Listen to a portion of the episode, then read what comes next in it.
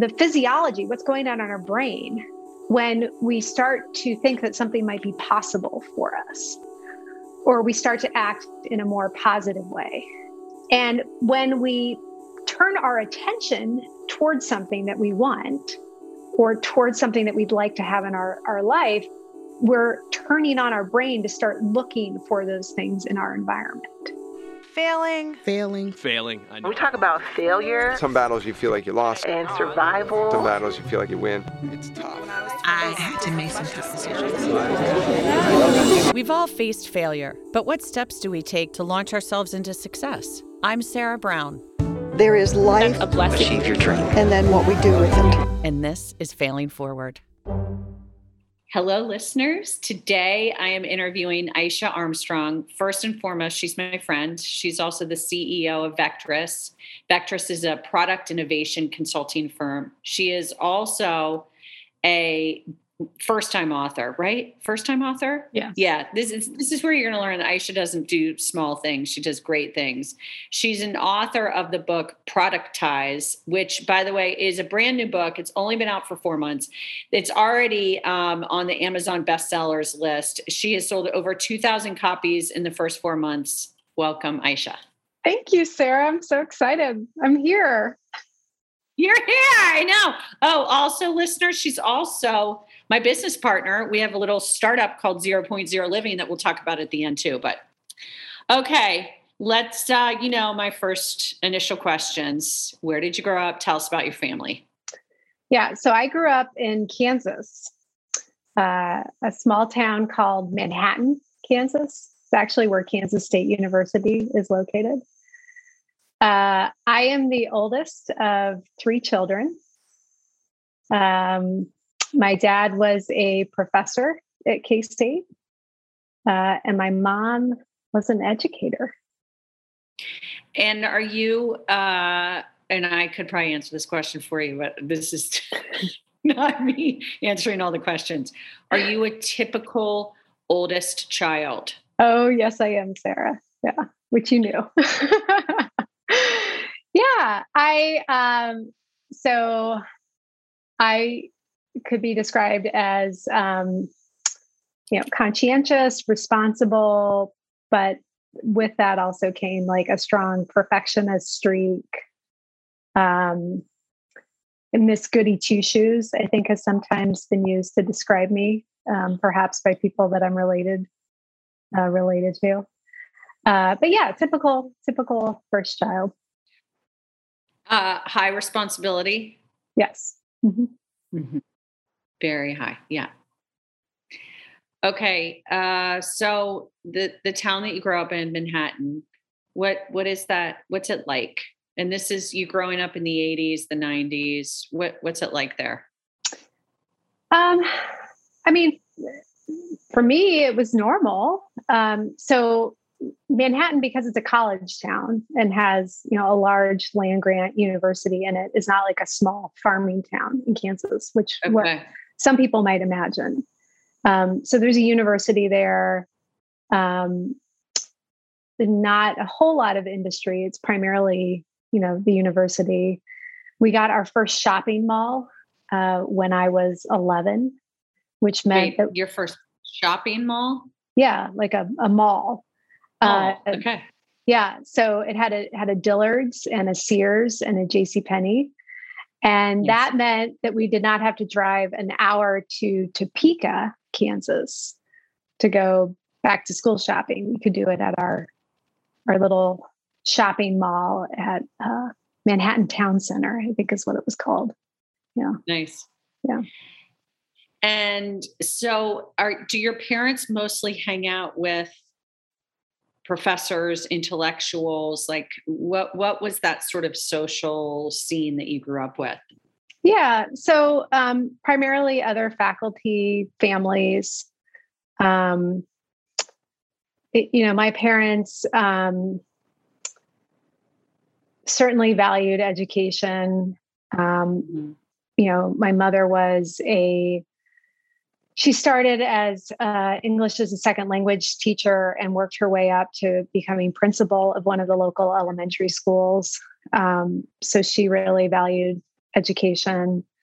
Um, and that was, I think, reflected by the the people that they hung out with.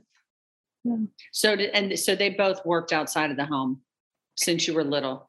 Yeah, I mean, my mom, I think she went back to to work school hours when I was maybe seven or eight, maybe nine, somewhere around there.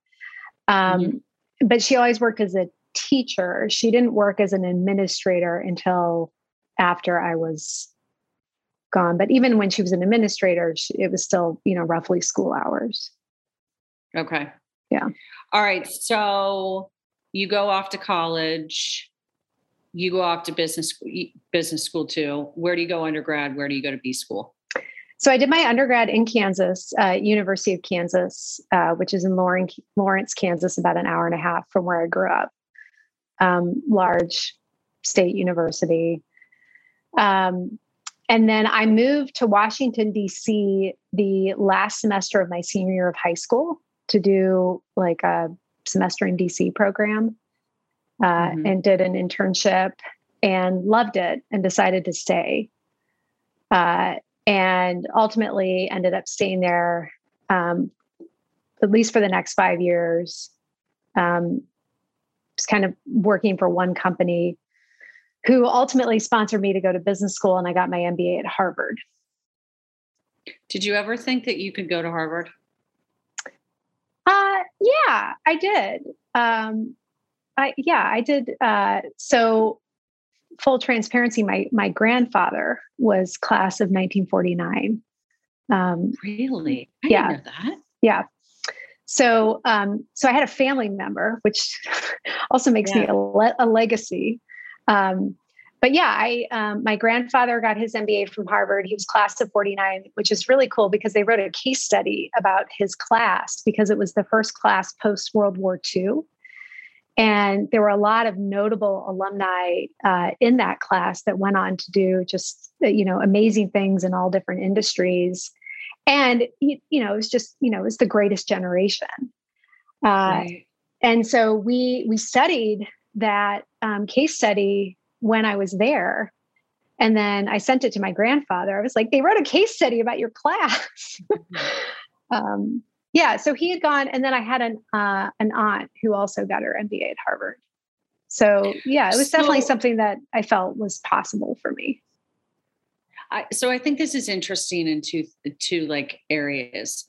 One, there was possibility there, and listeners, as you listen more to Aisha, like there in her her worldview is that there are possibilities for everyone, and uh, secondly, I think it's really fascinating that that case study was done about him and his class when you around the time of COVID really grew your business. So it's almost like I, I, I was when COVID hit, I remember saying to people, there are going to be new businesses that come out of COVID or around that. They're going to shift their response to this because they're going to be open to the needs. And you definitely with Vectress have been able to do that. Can we shift to that maybe since we're on that vein? Sure. Yeah. So so yeah. So we um I co-founded Vectress three years ago. We just celebrated our third anniversary. And we work with um, primarily mid-market, some large companies who are trying to use technology to create new products. And one of the things that COVID did was massively accelerate what they call digital transformation. Uh, Mhm. You know, not just the fact that we do everything over Zoom now, or order our groceries online, or get Grubhub, but it, it really shifted how companies think about technology, not only for their internal processes, but also for their products. And is there a way to um, create new products, deliver their products more effectively using technology. So that's that's where we focus our business. So yes, of course, as you can imagine, COVID was great um, for demand. We're probably going to go this year at hundred percent, which is just insane. Um, certainly not what we planned on, but um, it's been good. Yeah. So um, I know our listeners are going to be like, okay, let's talk about what what would be her failure what's the resiliency thing here and you've been one of my greatest teachers. Um, listeners, I want you to know that. Oh, Aisha, like, tell the story. Can you tell the story of how you and I got connected with um, the alcohol free? Oh, um, well, do, do you want me to go back and tell the story about how you and I got connected initially or how we got reconnected? Yeah, maybe do that. Maybe do that. That's good. Okay. So, so everybody, Sarah and I were connected initially back in the late mm, like 2009 2010 time period mm-hmm. and this is actually one of my failure stories i um i had taken a um, exit package uh, from the same company that i'd worked for since getting out of school the one that had you know paid for me to get my mba and they were going through you know a 2009 restructuring and i took an exit package. My kids at the time were one and three. And i had a very big job had been getting on you know an airplane practically every single week and really just needed a break. Um, so i took the exit package and tried being a stay-at-home mom for about a month and then I realized that that was probably not um, the the best fit for my personality. Uh, so then I went and bought a staffing franchise right. that another um, Harvard Business School alum had started. And I didn't know anything about staffing industry. Like I, I I didn't know anything about HR. I didn't know anything about recruiting. I was just really naive. But she she had a really interesting angle and she was another Harvard alum and I needed to give myself something to do so I could justify getting a nanny again. Um, and so wait, I, wait. That okay, listeners, if you knew Aisha, you'd crack up at that. Okay, keep going. Yeah so so i did that and that's how we got connected because one of our mutual friends was like oh sarah started a project connect where you were kind of placing people in yeah. um, somewhat similar model. And so that's how we first got connected and then my failure was i ended up hating that business um, we, we did pretty well but i didn't like recruiting i didn't like the selling of recruiting services. Um, so I was able to grow it enough to get a team and then um, sell the franchise back to the franchise owner. Um, so that's how I exited that, and then basically went back into the previous job that I had. So, you know, was that a failure? I guess um, yes, because I didn't stay with the business, but I think I learned a lot about the importance of doing your due diligence when you're going to make a massive career shift like that and maybe buy a franchise and um, yeah so i learned a lot that way but that's how you and i initially met right. and then fast forward to summer of 2018 and you had been doing this podcast for over a year at that point um, and I'd been listening and, and we'd seen each other through like you'd come in and train the team when I was working at Scripps, which was great. And, you know, just see each other around and things like that. But so I was listening to your podcast and you were starting to talk more and more about your decision to stop drinking alcohol. And at the same time that you were doing that, I was beginning to question whether or not I needed to massively rethink my relationship with alcohol or just stop drinking altogether. Um, and I've told you this story, but I I remember very clearly this this moment where I was on vacation up in northern Michigan with my family, and I was out walking along the water, and I was listening to your podcast, and you probably for the at least the first time that I had ever heard like really opened up and said, you know, this was not going down a good path you know, I had a problem and I stopped drinking and it's been it's been like one of the most important things I've ever done. And I was just like, dang, Sarah Brown, like who would have thought? and and it was like okay like all right so this is like a real thing that people do and and it's not something to be ashamed of like you can talk about it and um and then i saw you in your office uh, a couple months after that because i was doing some consulting work for your where, where you work and you came in and you said hi and i said oh like come back when when i'm done and you did and and i told you i said look like you really your podcast had a huge impact on me because i was questioning whether or not i was drinking too much and then i heard you talk about it and like here's what i'm doing and um yeah it, it was just so cool because you never know the impact you're going to have on somebody just through a comment and maybe a moment of vulnerability and you had such a significant impact on me and i was so glad that i was able to see you and and tell you about it and then everything that's happened since then has also been amazing but um yeah that's the, that's the story from my point of view you, the way you tell it might be different no that that yeah she was listener she was definitely a competitor and i was like because she got some deals that i didn't get and i can tend to be a little competitive and i didn't know uh, that i did not know, know that. that. no oh yeah Oh shit! Yeah. I'm Did sorry. I tell you that? No, I never knew that. yes, it was actually just one, um, but still, I was like, oh, oh uh, yeah. But um, I, I just, I love our friendship story. It's funny how karma, God, universe, whatever you want, and you all. I know that you have friends like that in your life too, where they will literally they're going to be your friend for the rest of your life because you might have done something for them and they did something for you that that frankly I didn't even know I was doing that for you and you probably didn't even know you were doing it for me. Yeah. Pretty awesome. Yeah.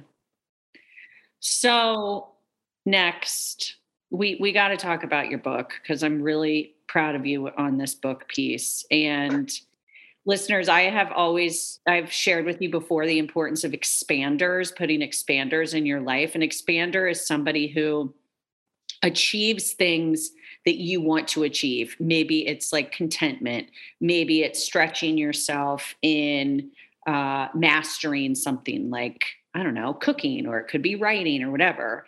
And I had told myself for years, I, I can't write a book. I could never do something like that.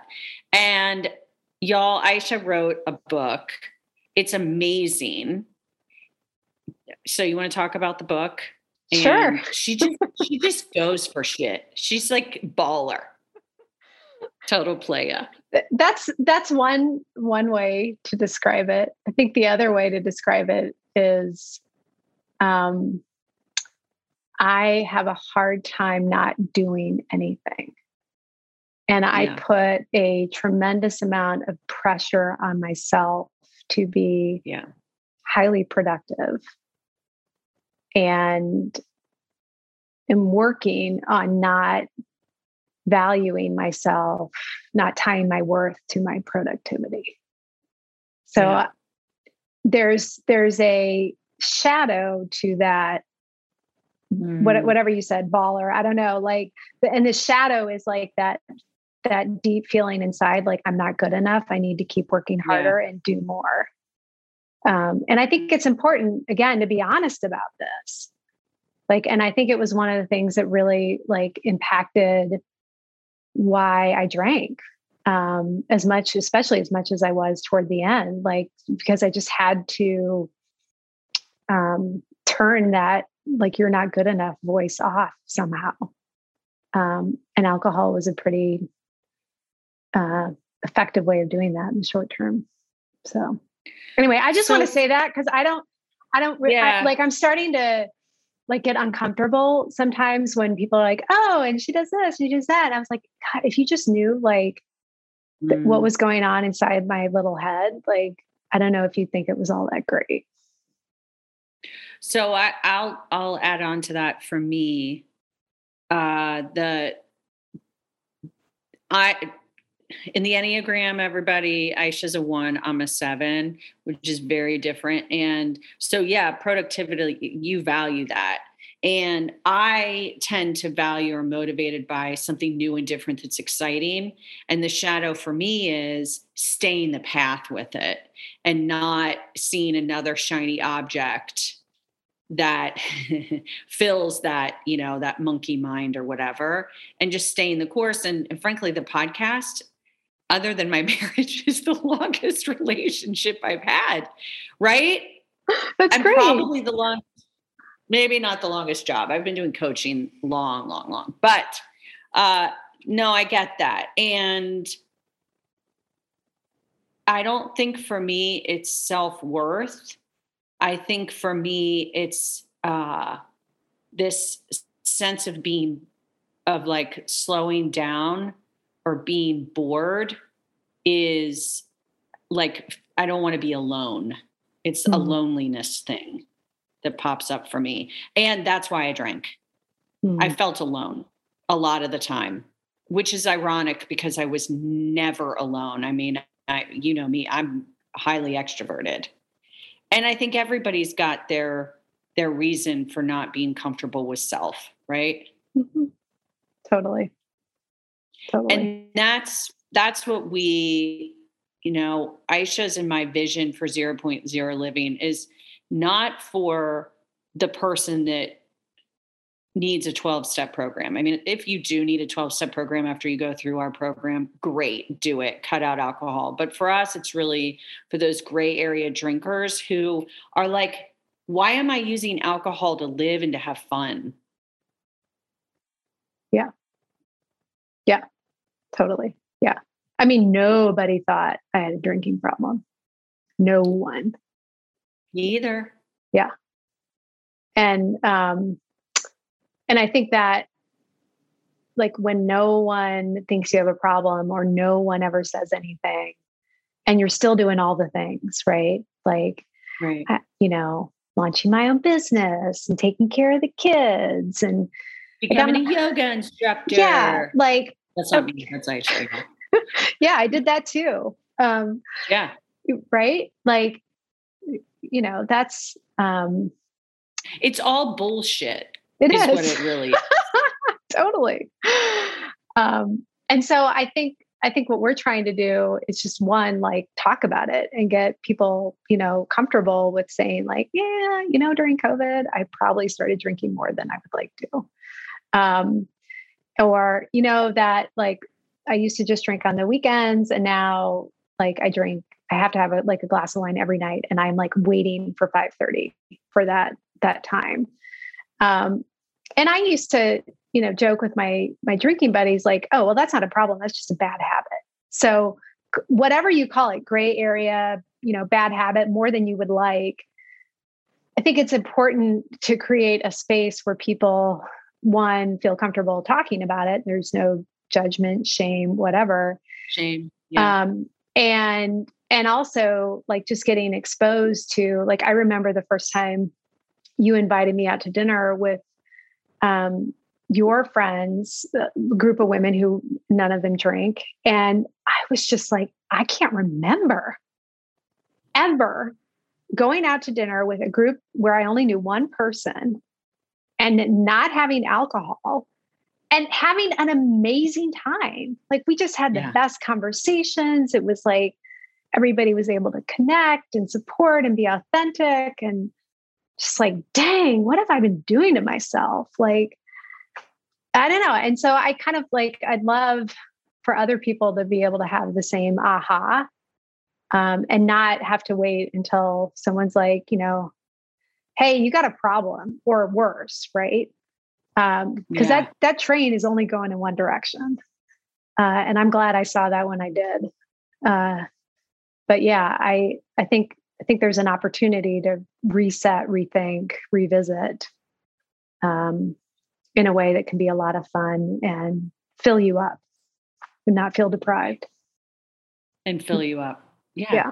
And have some fun. Yeah, totally. Yeah. Totally. Yeah. So, what you and I are going to do is uh, we're launching a new podcast, and it's going to be associated with 0.0 Living. And Gwen Sound, who's doing our podcast for Failing Forward, is going to help us with that. Thank you, Gwen. And so, listeners, as we start to uh, promote that, what we're going to do is we're going to interview uh, women, because this is for women. We're going to view interview women who have decided to cut out alcohol, and it's going to be a spectrum, right? but our goal is for people to for us to normalize the fact that drinking does not have to be a centerpiece for everything in your life. For a funeral for a wedding for a date for a movie. first communion for a movie. Swimming pool. There used to not even be alcohol at movie theaters. Like what yeah. the f? Yeah it's not helpful. So like what? Seriously i remember talking to some people early on who had been sober for a while and they were like i mean i used to have the movie theater to go to and now i don't even have that. Uh, so we're we're really excited about that. All right let's get back to you. So tell us tell us maybe i, I love um, you got me turned on to the book the source and mm. so maybe tell me about some uh, tenets in your life or your core beliefs around resiliency and the power of positive thinking and how the source sort of helped you with that. Because I've never talked to our listeners about the source. Okay. Um, so the source um, is a book that uh, is written was written by a woman named uh, Dr. Tara Swart, and she is a uh, neuroscientist, MD, PhD, uh, who also guest lectures at MIT Sloan School of Business. So pretty good credentials. And I saw her speak in November of 2019 and so right right before covid and she was talking about her book and i was like i got to go get that because one of the things that um, since launching vectress uh, has really helped me with the anxiety that comes along with being an entrepreneur an employer um, all those things uh, is just trusting that the right things will happen when they're supposed to happen. Now, Sarah knows this. I'm not a religious person, um, but I would describe myself as a evolving spiritual person. And seeing things happen in my business, things just kind of click and fall into space place because I opened myself up to the possibility and didn't push so hard, didn't work so hard um, was was starting to make me, you know, a believer in something. I don't know what yet. Um, and then I heard her talk, and the whole premise behind the source is describing the neuroscience behind um, like manifesting, or like I don't know if some people have ever read the book The Secret or seen the movie The Secret. You know, this idea like you put something out there and it will happen which I just thought was false, woo, not woo. true. Yeah. Like there's no science, right? So I'm like, what's the science behind it? And here comes this, you know, PhD, MD, neuroscientist, and she explains the the physiology, what's going on in our brain when we start to think that something might be possible for us, or we start to act in a more positive way. And then I was like, oh, okay, maybe there is something to it. You know, because she talks about, um, you know, all the biases that we have to help us filter out information. And we have all these biases so that our brains don't have to work so hard and we can just quickly come to conclusions about things. And there are lots of negative things about those biases, but they do help us, you know, survive in a world where we're just constantly inundated with information. And when we turn our attention towards something that we want or towards something that we'd like to have in our, our life, we're turning on our brain to start looking for those things in our environment. And that is like a incredibly simplistic and probably uh, wrong description of what she writes about in her book, but that's how I have interpreted it. Yes. So I, I really like it because I think uh, anyone who's maybe starting to think that, um, you know, there might be some possibility that you can make your dreams come true. And you still have to do the work, but getting really clear on what is your vision, how do you want to feel, um, and opening yourself up to it. She explains what's going on, on in our brain that actually helps that those dreams become reality. And she has tools to use in the book around creating that. You know, the one thing that The Secret didn't have, and a lot of people got confused about it, were like the practical application or tools to do to do that. And you know, I I remember thinking I'm going to use the principles for the secret when I started Blown and blown was not in alignment with my with sarah's purpose. Mm. blown was not in alignment with my strengths. And um i think that was I, I needed to learn it. I learned so much from blown. I mean i i don't think i would have cut out alcohol. I don't think i would have had this podcast if i hadn't closed blown so i'm i'm appreciative of it uh, but I also did learn that big learning lesson. And we we both love the book The Source. In fact, Aisha's going to come over on Friday and we're going to do some visioning with me. And yeah, yeah, it's all good. Highly recommend it. Dr. Tara Swart, The Source. Yeah. Yeah. And she's British, and that's why we're saying Tara. Yes. Yes. okay. Any closing thoughts that you want to go over, topics that we should talk about that we haven't gone over yet? No, I think this was great, Sarah. You know, I love you. Thank you for oh. being on today. I love you too, sweetie. So, listeners, if you liked this podcast with us, there's going to be more. We hope you listen. Bye bye. Thank you for being on today.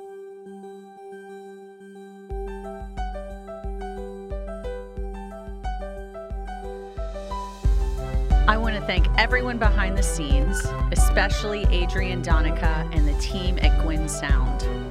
Also, please find us on social media outlets at Fail Forward Pod.